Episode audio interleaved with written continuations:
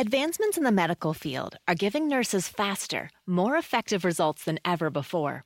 They should expect the same from their education, too. Capella University's game-changing FlexPath format allows you to set your own deadlines and leverage your experience to move faster through your program. So the faster you move, the more money you save. When you're ready, we'll be here. Visit capella dot e d u for a trial course at no cost to you. Capella University. Don't just learn, learn smarter.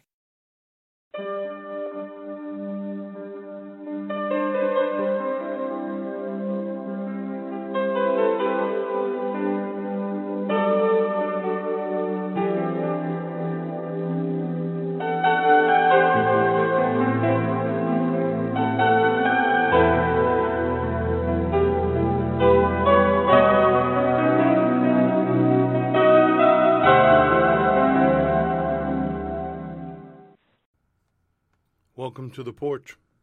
This is where we get back to basics, the red letter basics, by examining the Word of God and especially the example of the Book of Acts Church to see how the early church served the Lord.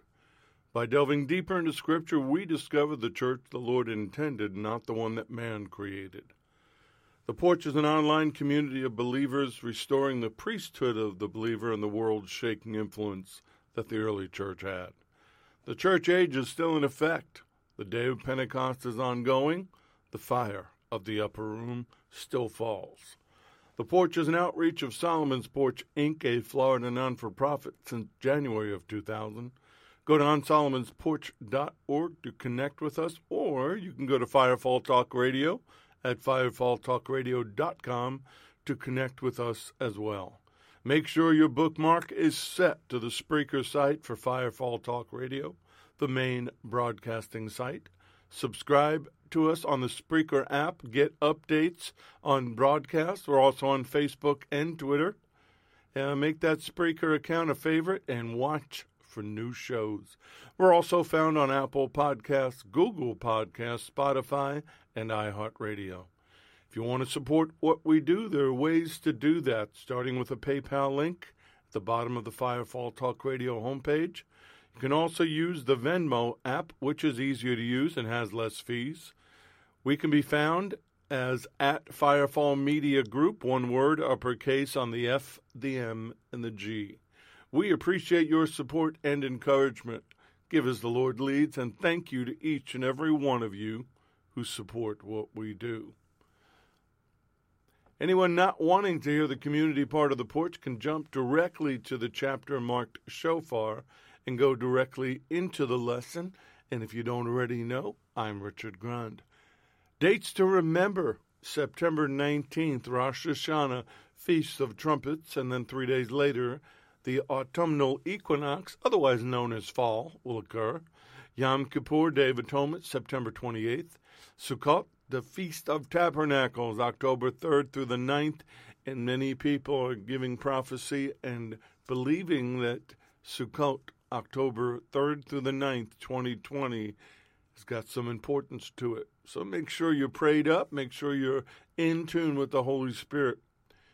Starting out, praise reports and prayer requests. As always, I praise the Lord for my home, for my wife, family, sons, daughter-in-laws, little grandson, some people call my mini-me, Um, our furry kids, and all of our possessions. I praise him for his protection over all of us, each and every one of us, for his ministry that he allows me to work. When I say that you'll never see my name on this ministry, I mean it. It's his. Will always be his. I praise him for the dreams and the visions. I praise him for healing virtues, which are still available to us. I understand some people got healings last week during the first part of the War for the Kingdom. If you didn't listen to it, you probably should. I praise him for being a new creation and living in these prophetic times. I just praise him for America. Do we have our problems? Yes. But we are living in a country that allows us to worship him freely, without attacks, without dangers. Now, that may come down the road, but right now we are free to do this, and I'm thankful. And I praise him for the signs that he's getting ready to return. So let's get ready. Let's pray for the Middle East, for Israel and the peace of Jerusalem. A lot going on in the Middle East right now. The uh, Turkish Empire, the Uh, Erdogan, the head of uh, Turkey, is trying to reestablish the Turkish Empire. People are moving armies. Stuff's going to happen. It's going to kick off there. And today, uh, being the ninth of Av, a day of uh, judgment and tragedy for the Jewish people, I'm surprised something didn't happen, but there's always something going on in the Middle East. So let's pray for the peace of Jerusalem. May they prosper who love you. Psalm one twenty-two, verse six. I do that every day. I pray for the peace of Jerusalem. I pray for America and its leaders at this time as we go through what we're going through. And this is our fault. We have neglected God. We have turned our back on God. We can say all that we want. We are a nation, uh, one nation under God, but that's really not true. We've done things that Israel was judged for, so so shall we. Thankfully, there is grace available to us under the new covenant, but I still believe that what we're suffering right now is a direct result of our rebellion to God's laws. Pray for the fatherless, the widows, the innocents, the victims of injustice, the slaughter of the innocents, both in and out of the womb, both animal and human. We are just not good caretakers of His creation, nor do we protect the little ones. I pray for missing and exploited children, the victims of human sex trafficking, a diabolical, satanic enterprise that's been around since the very beginning, run by the fallen, and of course they have human people that do it, the global elite, and some of the very wealthy in this country, some of whom you may know by name. Pray for our brothers and sisters around the world being slaughtered and persecuted for their faith. If you were a Christian in China, you're being told right now, stop what you're doing, stop your Christianity, take down all your Christian artifacts at home, get rid of your Bible, or we're taking your children away from you. Maybe you live in Africa and Boko Haram has taken you or uh, killed your family or destroyed your homes and your fellowship buildings. Come on. We live a protected life here in America, but we're starting to see religious persecution. We're starting to see the anti-Semitism. The spirit of the Antichrist is bolder. We see it in the streets. We see it on the news. It's all around us. What John talked about in First John chapter four, verse three, the spirit of the Antichrist, which you've heard is coming. It's already in the world at this time. The fallen are getting ready for the appearance of the Antichrist. The kingdom of darkness is at work. So let's get work to work, too. Pray for divine wholeness, health, and continued healing as we get back to our divine design. Continued healing and restoration of my wife, Deb, and for all that are sick or dealing with injuries or things right now, in the name of Yeshua HaMashiach, Jesus the Messiah, let the Spirit of the living God come upon you, whatever that area of your body, your heart, your mind, your soul, or your spirit that needs a touch from Him, let it be touched. Open your heart, open your mind, believe and receive. Praying for protection, that Psalm ninety-one covering each and every one of us should walk under, for the remnant, those that have been through, those that make it through the other side, those that have been tested, those that have been challenged, those that are being called at this moment to wake up, rise up, answer the call to action. For those who are called to bless, to be a blessing. If you've been blessed, then be a blessing. If you know somebody that's been blessed, then you tell them, hey, be a blessing, and I know who you can give it to. You tell them about Firefall. You tell them about the porch. You tell them about everything that S R T does. We've been praying and believing for benefactors to come through and to give us what we need to hit the road, become highly mobile and effective, to go out, destroy the works of the enemy, set the captives free. We're going to have to drive because we're not going to fly using uh, the, all of the Uh, the masks and everything they want to put us through, and we're going to have to have our own equipment. So it's going to take a, a blessing to get back out there. Hollywood's going to need content, and we believe that what we have is worth the cost, the time, and the effort to get it out there. And once again, still praying for divine favor in the conclusion of legal matters that and adversity that our family just continues to go through. And finally, most important of all, we pray for our lost family members. My uh, friend in Giuseppe, my friend Giuseppe in Maryland that I've asked you to pray for, spoke to him, and he said he's feeling better, and he thanks everyone for their prayers. Stacy in Texas, both her and her husband Neil had prayers answered for new jobs. Kim in Fort Mitchell reports that she's doing much better. If you remember last week, she said she and the family had covid nineteen. She's um, praising Him for her salvation, her sobriety, and his never-ending unconditional love. She praises him for her children, husband, dog Bruno, family, friend Stacy, the porch community, and everything he provides for us. Said, I praise him for a good job in these uncertain times. Father, please make this legal matter back in Germany go away. Take away the worries that come with it. Please keep my mother safe and healthy, as well as my brother and his family in Germany. She's praying for healing in her family, over our bodies, minds, and spirits. Praying for complete restoration. Help us to forgive each other. Deliver us from feelings that are not of you. She's asking for provision for her family, and as well as the porch families. She finally says, Father, protect my children, myself, in this fallen world. Praying for innocent souls, neg- neglected children and animals. Heal their hearts in Jesus' name. Well, Father, you know all these things. We're not telling you anything you don't know. But you like it when we come to you as your children and we talk to you. We petition you. We cry out to you. We praise you. We thank you for how much you love us. We thank you for loving us when we were unlovable. We thank you for making a way for us when there didn't seem to be one. We thank you for Yeshua, your only begotten Son, who you sent to pay for our debts, to shed every drop of blood as the Lamb of God, so that we could be reconciled to you. We thank you for that, Lord. We thank you for what you endured. We thank you for what you allowed. But more importantly, we thank you that you are alive. The, the cross is bare. The tomb is empty. Yeshua, Jesus, he's alive. And we thank you for that. We thank you that you're sitting at the right hand of the Father. And you sent back the Holy Spirit, the Ruach HaKodesh, to work with us, to walk with us, to teach us and encourage us. Now, Holy Spirit, have your way. Overshadow everyone that's listening.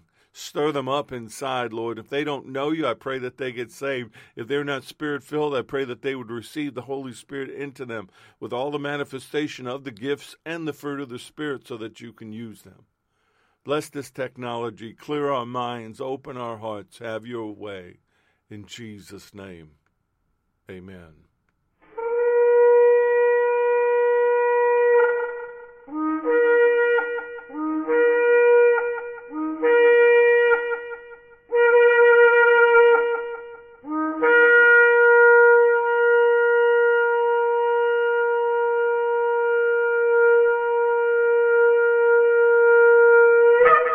These lessons are proprietary information, except where noted the information comes from outside sources. Combination of that information, the matter presented is exclusive, cannot be repeated or used without permission.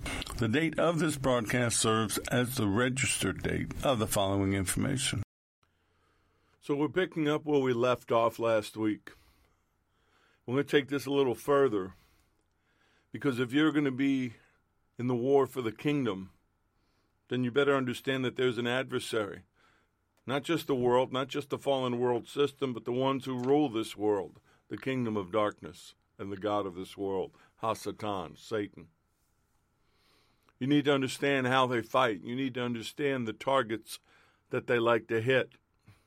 Just because you're Spirit-filled, just because you have your name written in the Lamb's Book of Life, just because you have the name of Yeshua, the name of Jesus on your lips, do not think they're afraid of you. Oh, I know, I've heard the songs, I've seen, I used to sing the songs. Now I cringe when I hear them because it wasn't true. They're not afraid of you. They're, they're crazy. They're diabolical. They're, they're the worst psychopaths that you could ever imagine. They're not afraid of you. At the end, we hear uh, when Yeshua splits the sky during the Battle of Armageddon as they're fighting amongst each other, they turn their weapons on him. They're not afraid. They don't cower. They need to be subjected, and you need to understand that. Go with me to Second Corinthians chapter ten, verses three through six. For though we walk in the flesh, we do not war according to the flesh. For the weapons of our warfare are not carnal, but mighty in God for pulling down strongholds, casting down arguments and every high thing that exalts itself against the knowledge of God, bringing every thought into captivity to the obedience of Messiah, and being ready to punish all disobedience when your obedience is fulfilled. Let's look at the Amplified of verses uh, five and six. Inasmuch as we, being the church, and, and the Paul's writing, we refute arguments and theories and reasonings and every proud and lofty thing that sets itself up against the true knowledge of God, and we lead every thought and purpose away, captive into the obedience of the Messiah, the Anointed One, being in readiness to punish every insubordinate for his disobedience when your own submission and obedience as a church are fully secured and complete. You know what that means? An insubordinate, rebellious church has no power or authority, and that's why we're seeing what we're seeing in the world. For too long, the church has depended upon man, depended upon world systems, depended upon their own schemes, and here we are. We were the ones that were supposed to subject the enemy. We were the ones that were supposed to take authority over these things. We didn't do it. We abdicated our authority, and we're dealing with that right now. But I believe that there's a remnant awakening to that responsibility, stirred up in their spirit, stirred up in their prayer life, that are finally ready to do what they needed to do a long time ago. So four spiritual weapons were talked about in there con- to conquer them. The destruction of strongholds, every reasoning of the pagan philosophers and the Jewish rabbis of the day and their dogmas that were attempting to nullify the Word of God and the facts of the gospel. Nothing's changed. We still have it. These were fortifications. These were intellectual arguments that needed to be pulled down and demolished. Those same things are in parts of the church. There are members of the church that have taken upon reasoning and arguments and their own dogmas that war against the Word of God. We'll deal with that next week. But we're called to raise the banner of the cross high on the field of battle. That's where the victory started on Calvary. We got empowered in the upper room. And then we were supposed to be a, an army that rolled over the top of the enemy. And the early church did. For for a good period of time, almost three hundred years before Satan figured out how to subject them and shut them down. But this this is one of the things that I want you to remember tonight. I mean, I want you to remember all of it, but no matter what you're going through, no matter how fierce the battle is, praise him. Speak it out. Shout it out. Sing it out. Change the atmosphere around you with heartfelt praise and worship. If you were at the C conference last year, or you saw the saw the uh, seminar videos, we talked about intention. We talked about the voice. We talked about the power that comes out of you on the sound of your voice that can literally change natural elements, change the air, change water. You need to change the atmosphere around you. I have a quote here from Joni Erickson Tada, and I want to read the quote, and if you don't know who she is, I'll tell you. She says, "A sacrifice of praise will always cost you something. It will be a difficult thing to do. It requires trading in our pride, our anger, and most valued of all, our human logic. We will be compelled to voice our words of praise firmly and precisely, even as our logic screams that God has no idea what he's doing. Most of the verses written about praise and God's word were penned by men and women who faced crushing heartaches, injustice, treachery, slander, and scores of other intolerable situations." Joni Erickson Tada is an author. She's a singer. She's a radio host. And oh, by the way, she's a paraplegic that has been confined to a wheelchair for fifty-three years. You think she knows what she's talking about? I do. Psalm one thirteen, verse three, "From the rising of the sun to the going down, the Lord's name is to be praised." Psalm eighty-six, verse eight, "Among the gods there is none like you, O Lord, nor are there any works like your works." Exodus fifteen, eleven, "Who is like you, O Lord, among the gods? Who is like you, glorious in holiness, fearful in praises, doing wonders?"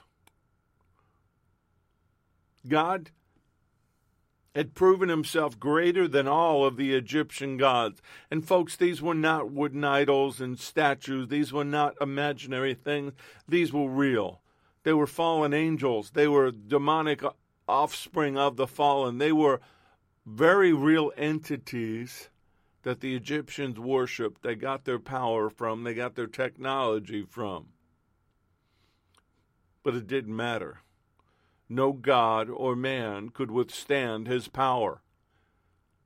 His axe had already destroyed the land of Egypt and the armies of the greatest kingdom on earth at that time, and had brought to terror, had brought terror to all the neighbors of Egypt who saw and heard what he did. That's how we should walk, because we're not just talking about Almighty God. We're not just talking about the creator of the universe. We're talking about our Abba Father. I mean, when I was growing up, that you'd, you'd have kids get into a fight. Well, my dad can beat your dad. Well, when I when I stand toe-to-toe with a fallen angel or a demon, I don't just say, my dad can beat your dad. I say, my dad spoke you into existence, dude. And the spirit he uses inside of me. So you've already lost. You need to know who your Father is. You need to know who you are in him. You need to be able to say, who is like you? Who is like you, O Lord? Who is like you, Father? When they use that language in the Bible, they're describing his incomparability. That in a world of all these little gods, he was unique. He alone was the one true God. There is no comparison to him. No person, no God, or thing can be compared to our Heavenly Father. Psalm ninety-six, verses four and five. For the Lord is great and greatly to be praised. He is to be feared above all gods. For all the gods of the peoples are idols, but the Lord made the heavens. It's right there. Yeah, you worship something, but I worship the one that created them. No person, no object has any ability to compare to the holiness and the power of a living God, of a creator. He's sovereign over everything. He's sovereign over everything good. He's sovereign over everything evil. You've got to get that inside of you, especially in what's going on right now in this world. You need to understand that. Stop looking at the ugliness. Stop looking at the violence. Stop listening to the news and social media and getting caught up in what this person's going to do or what that person's going to do. I only care what one person's going to do. I don't care about who's in the White House. I care about who sits upon the white throne of judgment. Praise the Lord. It's a declaration of his sovereignty over everything. Every morning when I take the dogs outside, and I talked about this in my book, The Supernatural Battle, I look up at the sky. Baruch atah Adonai Eloheinu melech ha'olam. Blessed are you, Lord, our God, creator of the universe. Good morning, Father. Good morning, Lord. Good morning, Holy Spirit. And I thank them. I thank them for the day. I thank them for opening my eyes. I thank them for my home, for my wife, for my family, for the dogs that are out there. I, I just thank him. I'm grateful. And I don't ever forget where he took me from. I don't ever forget what he what he gave back to me.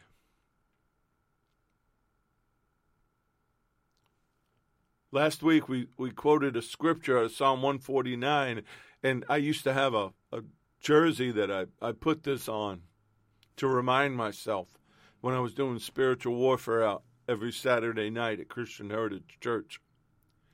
Let the saints be joyful in glory. Let them sing aloud on their beds.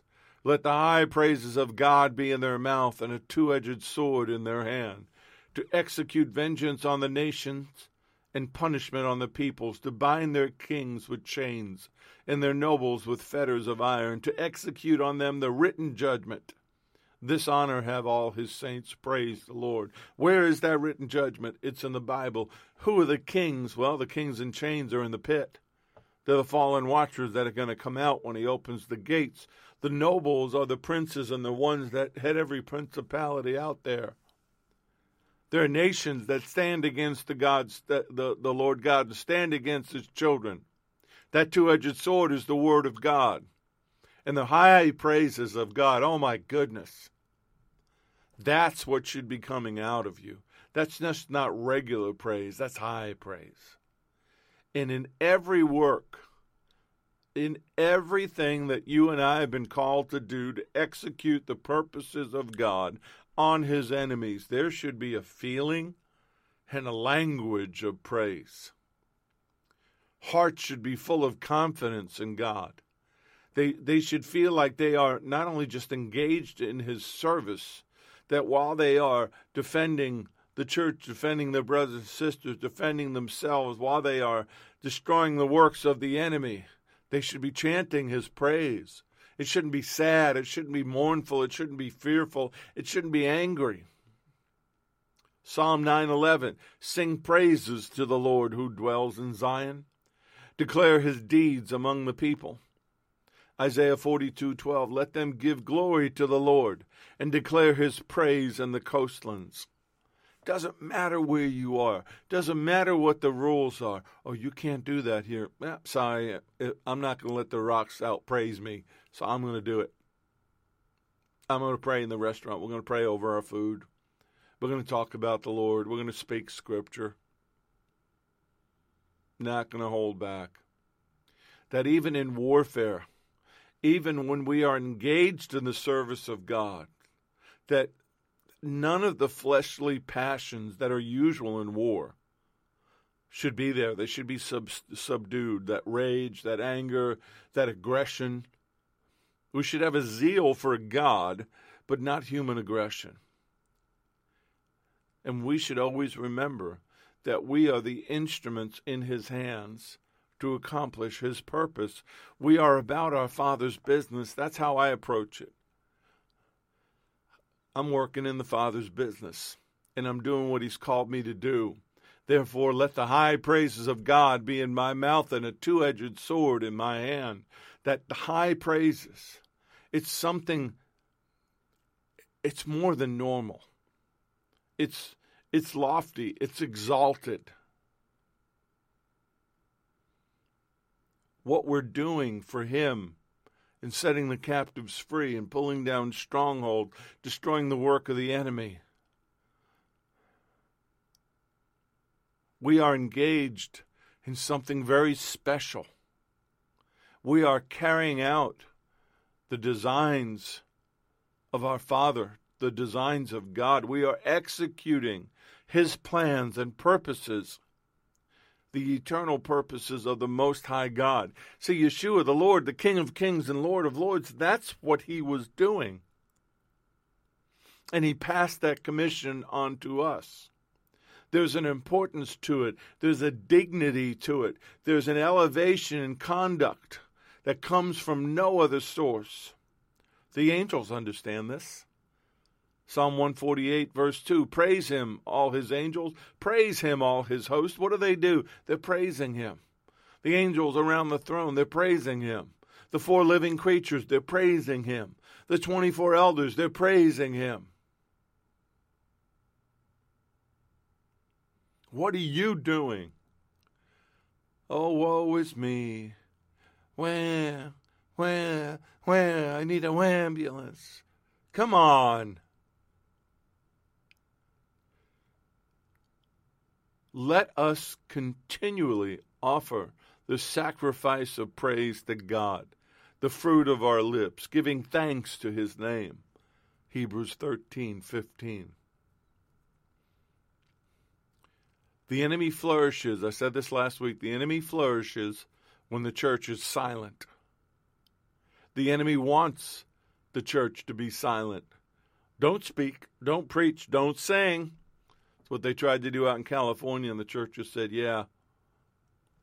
Told you all the story about them leaving the building, going to the beaches, going into the streets, street corners. And, and I've I've seen all the arguments, well, you know, render unto Caesar what is Caesar. But I, I see an example about this that ties very well into what we're talking about in Acts chapter four. It's set up in Acts three when Peter and John, they get arrested for healing the man at the gate beautiful. Go with me to Acts four, starting with verse five. And it came to pass on the next day that their rulers, elders, and scribes, as well as Annas the high priest, Caiaphas, John, and Alexander, and as many as were the family of the high priest, were gathered together at Jerusalem. When they had set them in their midst, they asked, by what power or by what name, meaning what authority, have you done this? And then Peter, filled with the Holy Spirit, said to them, rulers of the people and elders of Israel, if we this day are judged for a good deed done to this helpless man, by what means has he been made well? Or let it be known to all you and to all the people of Israel that by the name of Yeshua HaMashiach, Jesus the Messiah of Nazareth, whom you crucified, whom God raised from the dead, by him this man stands before you whole. This is the stone which was rejected by you builders, which has become the chief cornerstone. Nor is there salvation in any other, for there is no other name under heaven given among men by which we must be saved. Now when they saw the boldness of Peter and John, and perceived that they were uneducated, untrained men, they marveled. The Holy Spirit can do that. And they realized that they had been with Yeshua. And seeing the man who had been healed standing with them, they could say nothing against this. But when they commanded them to go outside of the council, they conferred amongst themselves, saying, what shall we do to these men? For indeed, a notable miracle has been done through them. It's evident to all who dwell in Jerusalem, and we cannot deny it. But so that it spreads no further among the people, let us severely threaten them, that from now on they speak to no man in this name. And they called them in and commanded them not to speak at all, nor teach in the name of Yeshua. This is the part I think lines up with right now, with what's going on with this pandemic, which is what they're telling the churches to do. Can't go to church, can't preach, can't teach, can't sing, can't have your home fellowship. I think Peter and John had the right answer, and they answered them and said to them, whether it is right in the sight of God to listen to you more than God, you judge. For we cannot but speak the things which we've seen and heard. So when they had further threatened them, they let them go, finding no way of punishing them because of the people, since they all glorified God for what had been done. I get it. It's tough to stand up for what's right. It's not easy. I've been living that life for, actually, since the day I was born. I did it for uh, when I was unsaved, and I do it now. But more so now, I do it righteously. But let's pick it up. Verse twenty-three, and then being let go, they went out to their own companions and reported that all the chief priests and the elders had set them. They re, they go back to where the their other brothers and sisters and the apostles and the members of the church are waiting. They've been praying for them. So they tell them what was said. And when they heard this, they raised their voice to God and with one accord and said, Lord, you are God who made heaven and earth and the sea and all that is in them. See, that's praise. They started out by praising him. They entered his courts with thanksgiving and praise. You are God, who made heaven and earth, the sea, and all that is in them, who by the mouth of your servant David have said, why did the nations rage and people plot vain things? The kings of the earth took their stand, and the rulers were gathered together against the Lord and against his Messiah. For truly against your holy servant Yeshua, whom you anointed, both Herod and Pontius Pilate, with the Gentiles and the people of Israel gathered together. Now you're wondering, why, why are you telling them this? They're in a courtroom right now. They are petitioning the judge, and they're, they, they're laying out their case. They were gathered together to do whatever your hand and your purpose determined before to be done.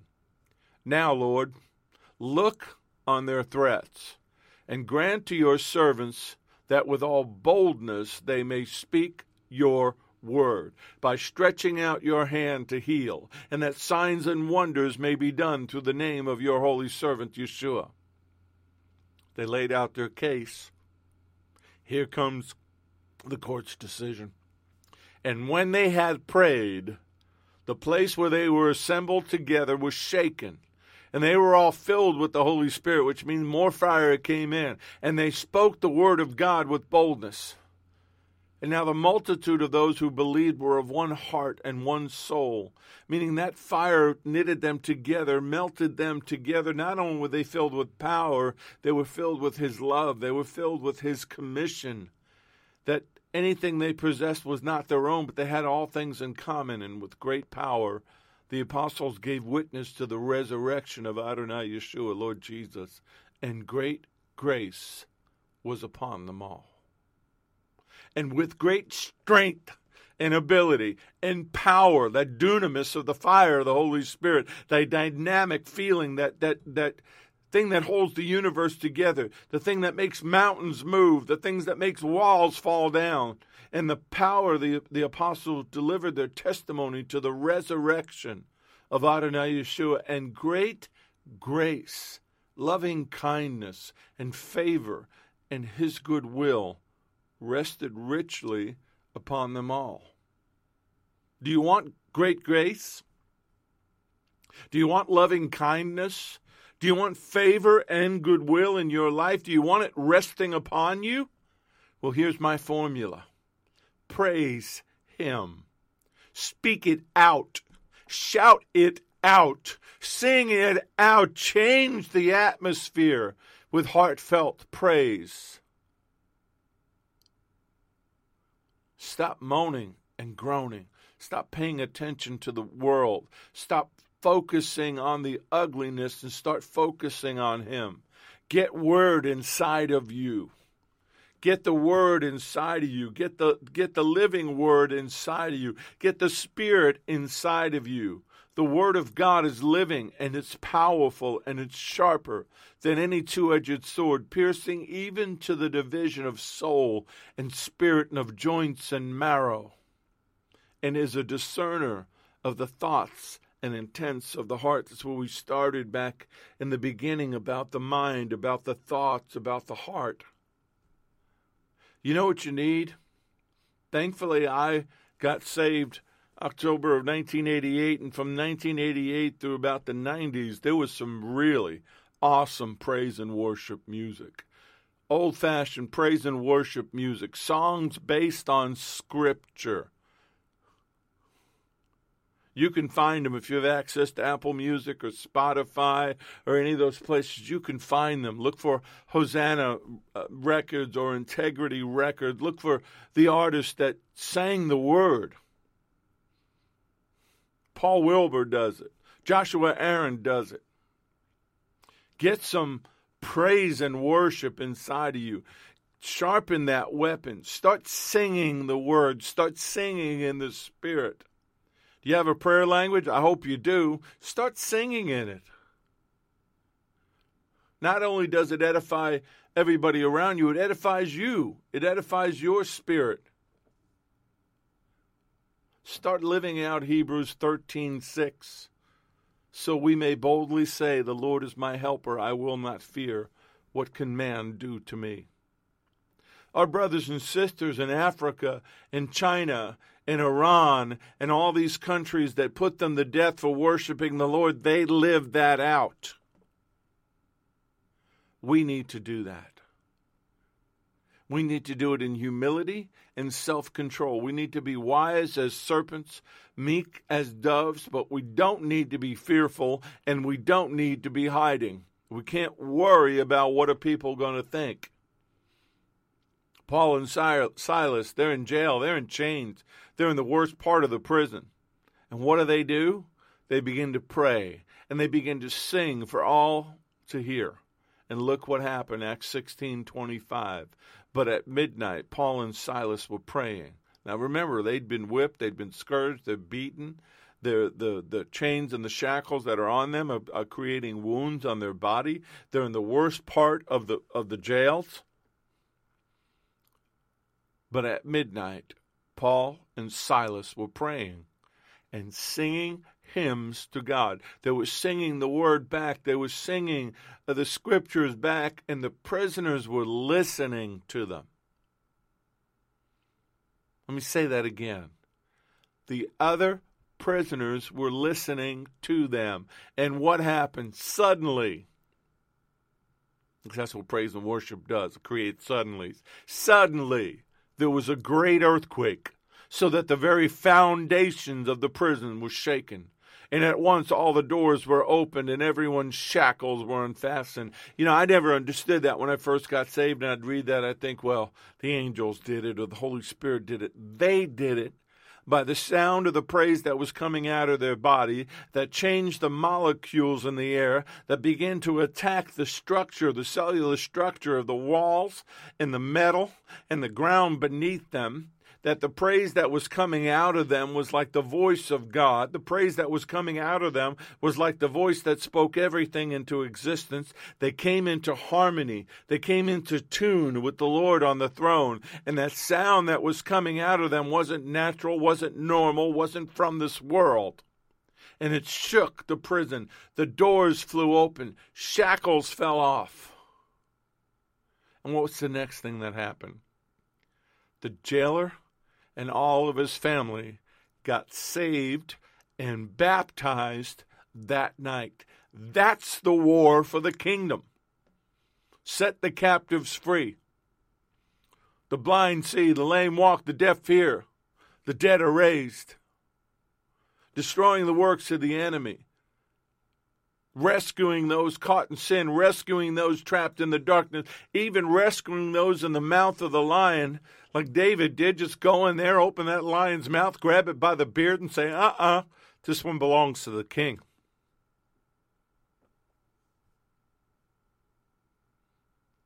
Go with me to Psalm twenty-seven. I want you to listen to me. I want you to listen to these words. And if you have to listen to this again, if you have to download it, if you have to... whatever you have to do to get this inside of you, folks, I'm telling you, I've been telling you this for ten years. We started The Porch back in March of two thousand ten. We started Reflections in the Dark about the same time. For ten years, twice a week, Wednesday and Sunday, I was telling you the Word, and I was telling you what was going on in the world. I was telling you the Word, and Joe and I were telling you what the enemy was doing. We were revealing the schemes of the fallen. We were out there before other people were out there. Oh, suddenly everybody's, oh, they made this, they made this documentary. Yeah, documentary stuff that we've been talking about for ten years. We've been out there getting bloodied and wounded and coming under attack, but now people People are going to do documentaries and videos on YouTube, and everybody thinks there's something. We've been telling you about the storm that was coming. Without telling you, I was prophesying, I was prophesying. I was telling you what was going to happen, and it has happened. And I say this without any arrogance or ego. What I say, ninety-nine percent accuracy. The only thing I miss on is timing, because the Lord still won't put a little time code in the bottom of the visual. Just, we, we can't seem to agree on that. I've been telling you a storm was coming. We are enveloped in this storm. It's here. Been telling you what the enemy was getting ready to do, blitzkrieg. I told you that in two thousand eleven. I did it in the Sea Conference in Groton, Connecticut. And here we are. We're in the middle of blitzkrieg. We're in the middle of what the enemy's doing. And you know what? You know what I found out? For all the years and all the sessions of The Porch and all the podcasts for Reflections in the Dark, very few people were listening.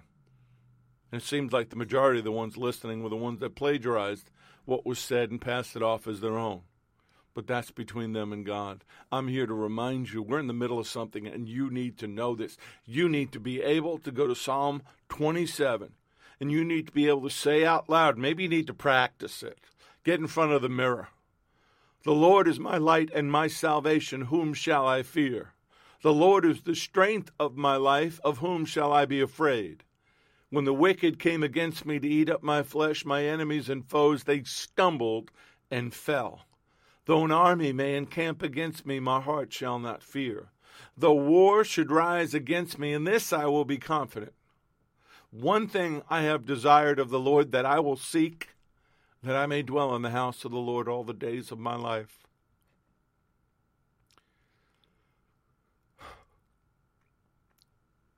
To behold the beauty of the Lord, and to inquire in his temple, which for us is the throne room, the Holy of Holies. We have access, the veil is gone. For in the time of trouble, he shall hide me in his pavilion. In the secret place of his tra- tabernacle, he shall hide me. He shall set me high upon the rock. We know who the rock is. And now my head shall be lifted up above all my enemies all around me. Therefore I will offer sacrifices of joy in his tabernacle. I will sing. Yes, I will sing praises to the Lord. Hear, O Lord, when I cry with my voice. Have mercy also upon me and answer me. When you said, seek my face, my heart said to you, your face, Lord, I will seek. Don't hide your face from me. Do not turn your servant away in anger. You have been my help. Do not leave me nor forsake me, O God, of my salvation. Well, we know the Lord won't, because he said, I'll never leave you or forsake you. But David did not have that then. When my father and my mother forsake me, or my husband, or my brother, or my sister, or my friends, or, or people that I put a lot of time into, when they forsake me, then the Lord will take care of me. Teach me your way, O Lord, and lead me in a smooth path, path because of my enemies. Do not deliver me to the will of my adversaries. For false witnesses have risen against me, and such as breathe out violence. I would have lost heart. Yep, I would have lost heart unless I had believed that I would see the goodness of the Lord in the land of the living. Wait on the Lord. Be of good courage. He shall strengthen your heart. Wait on the Lord. David is talking from experience. And so you need to get that praise going. As some of my brothers and sisters say, you need to get your praise on. When that armor's on and the sword's in hand, you need to start singing. You need to start shouting. You need to start dancing. That's why I love my shofar. I can blow that thing. I can drive the enemy nuts with that thing. I can praise him with that thing. Praise him. Speaking of the shofar, Numbers ten, verse nine, when you go to war in your land against the enemies who oppress you, the enemy who oppresses you, then you shall sound an alarm with the trumpets, and you shall be remembered before the Lord your God, and you will be saved from your enemies. That shofar represents the ram caught in the thicket. It represents Yeshua. The angels respond to it. They're going to blow it when he splits the sky to come back the second time. They're going to blow it to tell the church time to go. We have to. It's not an option anymore. We've got to cast down imaginations, all the theories, all the reasonings, all the system of ethics that are above the Word of God, or they try to place it that way. We have to demolish all denominational religion, all religiosity, the spirit of religion, methodology, metaphysics, which is the paranormal and the occult, doctrines or philosophies that defy the knowledge and the Word of God. All of the boasted gods, all of the supposed ascended masters, all of the names that everybody out there worshipped, include, including Hasatan himself, they need to fall. All the lords, all the sacrificial and mediatorial systems that exclude Yeshua, there's only one mediator between God and man, no one else. It needs to fall before the gospel, but you better have it, and you better be obedient to it. You can't punish their obedience if you're disobedience. All of the philosophies of Plato and Aristotle and the Gnostics and the Stoics and even religious Judaism falls before the preaching of the crucified and risen Messiah. Paganism, heathenism, every ism is shrinked and wiped out before the gospel, the truth, the good news. And they can call on all the secular powers they want to defend it. Our defender is on the throne. We need to bring into captivity every thought. You need to capture those thoughts. You need to even tell your mind, mind, shut up. Right now I claim the mind of Messiah. I don't have a human mind. You need to program, reprogram your thoughts, reprogram the way you think. Because when you get into battle, and I know many of you have never been in it, some of you have, when the skirmish begins, there's no time to go, okay, what do I do now? No, it's got to come instinctively. Begin to take your thoughts captive. When you hear yourself putting yourself down, when you say, oh, I knew I was going to get that, Nope, can't say that anymore. Can't speak that into existence. I have to speak to things not as they are, but as they should be. Every thought that is contrary to the Word of God must be imprisoned and must be made captive to the obedience of Messiah. Lasciviousness, sin, vain and evil thoughts of all kind need to be brought down and be made obedient to Him. And that's anything, any thinking, which is, which is contrary to the Word, contrary to His virtues, His purity, His righteousness. Matthew fifteen nineteen. For out of the heart proceed evil thoughts, murders, adulteries, fornication, theft, false witness, blasphemies. Maybe you need to turn off the T V. Maybe you need to cut that cable. Maybe you need to stop signing up for all these things, and you flip it on and go, well, you know, this stuff doesn't affect me. It's going into your mind. It's being heard. Your your, your skin, you're absorbed, you're bodying it. You're absorbing it. Go, go watch the Sea Conference thing. I explained that. What it does to the water, what it does to your heart, what it does to your spirit. We're being affected by this. Mark seven, twenty-one and twenty-two, for from within, out of the heart of men, proceed evil thoughts and adulteries, fornication, murders, thefts, covetousness, wickedness, deceit, lewdness, an evil eye, blasphemy, pride and foolishness. This is what I want you to do. And if you're struggling with what I'm talking about, I need you to get off social media.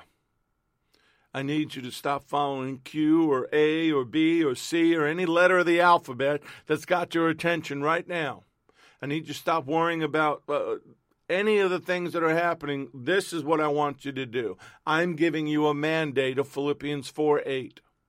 Finally, brethren, whatever things are true, whatever things are noble, whatever things are just, whatever things are pure, whatever things are lovely, whatever things are of a good report, if there's any virtue and if there's anything praiseworthy, meditate on these things. Stop worrying about the bones of the Nephilim and the bones of the giant. The only bones I care about are the ones that are not in a tomb in Jerusalem. Stop worrying about those things. I've got books and D V Ds, some of which I've bought, some of which have been given by the people that gave those seminars that will never be opened or never watched again. I'm keeping them as weapons so that when the fallen come, I can throw them at them. No, I'm not, I'm not going to throw them at them. I won't need that. Everybody else that bought them will. We need to be ready. Folks, we need to be ready. We got to be ready at all times. We have to be ready to speak. We got to be ready to allow the Holy Spirit to speak through us the way Peter and John did after healing that man at the gate, beautiful, who was forty years old. And by the way, Yeshua walked past him three three times that I know of. But he knew that it was Peter and John's assignment. That fortified city of our mind, of society, of the thoughts of society, these walls that the enemies have built up, these towers, these defensive things that they put into place, we need to call them down. We need to praise them down. That's what Jericho was. Sanctification as they walked around, and when they blew their shofars, the sound of their shofars came together and changed the molecular structure of that wall, and it fell down. It didn't just fall down, fell down in front of them, created a ramp for them, because the sound told them how to fall, and the Spirit was upon it, and they went in and defeated it. We need to call it down. We need to call down the stuff that we see in society and the stuff that's going on right now. We need to speak the word against it. Your your situation, speak the word against it. Stop speaking to things as they are, but as they should be. You're the head and not the tail. You're above and not beneath. You're the lender and not the borrower. Well, well Richard, my wife, stop. Stop telling me about what your life is. Tell me what it should be. And I'm not doing name it and claim it. I'm not doing any of that stuff. I'm speaking the word of God. Because if you say it in faith, just the faith of a mustard seed, you can speak to the mountains of those things that are in front of you, and they're going to move. We need to stop being troubled about wars and rumors of wars. We need to remember the Lord told us in Matthew twenty-four six, these things must come to pass, but the end is not yet. We need to remember John fourteen twenty-six, that he sent the helper, the Holy Spirit, to teach you, teach us all these things and to help us to remember what he said. He brought the truth, the spirit of truth. The warfare in this fallen world, the war for the kingdom, is for those who desire to live in the kingdom of God. And that warfare starts in their mind, it assails their heart, and it troubles their soul. So set your mind and keep them set on what is above, the higher things, the throne room things, not the things of this earth. Father, I'm coming to you in the name of your Son. I'm coming to you as your Son.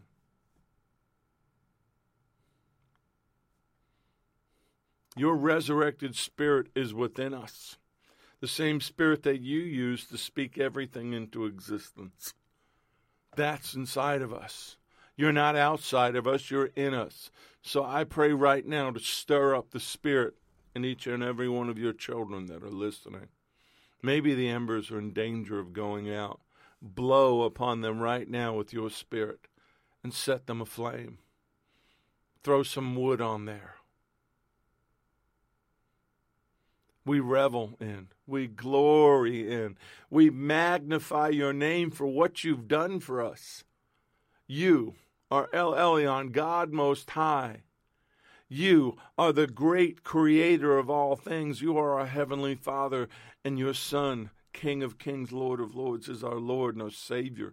He's our Master. He's our everything.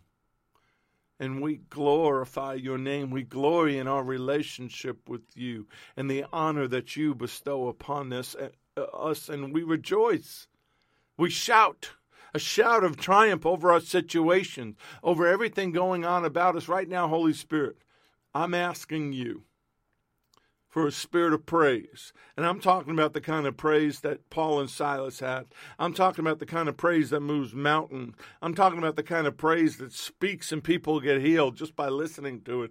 I'm calling for a shout. I'm calling for a sound from your church right now, a frequency from the throne room, from you to them, from the broadcaster, the signal to them as a transmitter, as an antenna, into this world, into our lives, into our businesses, into what we call church. Start being the church. Let it flow through our homes. Let it flow through our, flow through our lives. Flow through us, Lord. Change the atmosphere around us. Watch bones come together. Watch scar tissue disappear because the cells start creating the proper skin in that area. Watch the sound change in our life. Watch the thoughts change in our head. Watch the feelings change in our heart. Lord, glorify yourself. Glorify yourself right now, Lord, through us, through your church, in this moment, in this time. Give us this power. Give this freedom. Give us this ability to go set the captives free, to push back the enemy, to shut off their access to this world, to pull down their strongholds, to destroy what they're doing, to open blind eyes, natural and spiritual, one last time before you return. I'm begging you right now, Lord. I'm begging you for the miracles and the manifestations. I'm begging you for that exquisite sound from heaven that we will just bathe in one day. Let the praise of the throne room touch your children. I've heard it. I've been in the middle of it. It's not from this world. It takes you out of this world.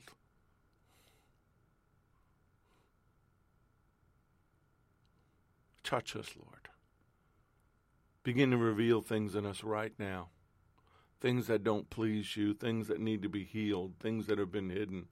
Pull them out into the light and let them dissipate by your love. I just pray all these things. I pray them in Yeshua's name. Amen. Folks, really get this into you. The darkness that's coming, the agitation, the ugliness, what the enemy's getting ready to do. If you become faint of heart, you will fall. But if you listen and get this inside of you, you won't. I believe that. May the Lord bless you and keep you. May the Lord make his face to shine upon you and be gracious unto you. May the Lord lift up his countenance upon you and give you peace, give you shalom. I'm Richard Grund. This has been The Porch on Firefall Talk Radio.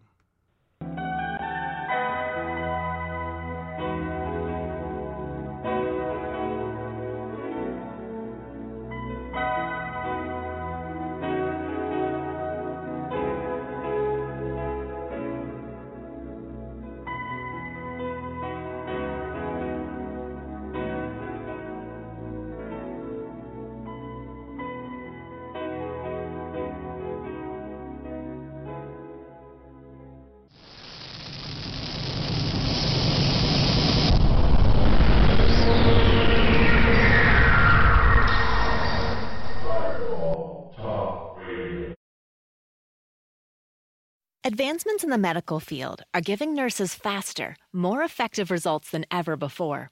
They should expect the same from their education, too. Capella University's game-changing FlexPath format allows you to set your own deadlines and leverage your experience to move faster through your program. So the faster you move, the more money you save. When you're ready, we'll be here. Visit capella dot e d u for a trial course at no cost to you. Capella University. Don't just learn, learn smarter. Advancements in the medical field are giving nurses faster, more effective results than ever before. They should expect the same from their education, too. Capella University's game-changing FlexPath format allows you to set your own deadlines and leverage your experience to move faster through your program. So the faster you move, the more money you save. When you're ready, we'll be here. Visit capella dot e d u for a trial course at no cost to you. Capella University. Don't just learn, learn smarter. It is Ryan here, and I have a question for you. What do you do when you win? Like, are you a fist pumper, a woohooer, a hand clapper, a high fiver? I kind of like the high five, but if you want to hone in on those winning moves, check out Chumba Casino. At chumba casino dot com, choose from hundreds of social casino style games for your chance to redeem serious cash prizes. There are new game releases weekly, plus free daily bonuses. So don't wait. Start having the most fun ever at chumba casino dot com. No purchase necessary. V G W Group. Void where prohibited by law. See terms and conditions. eighteen plus.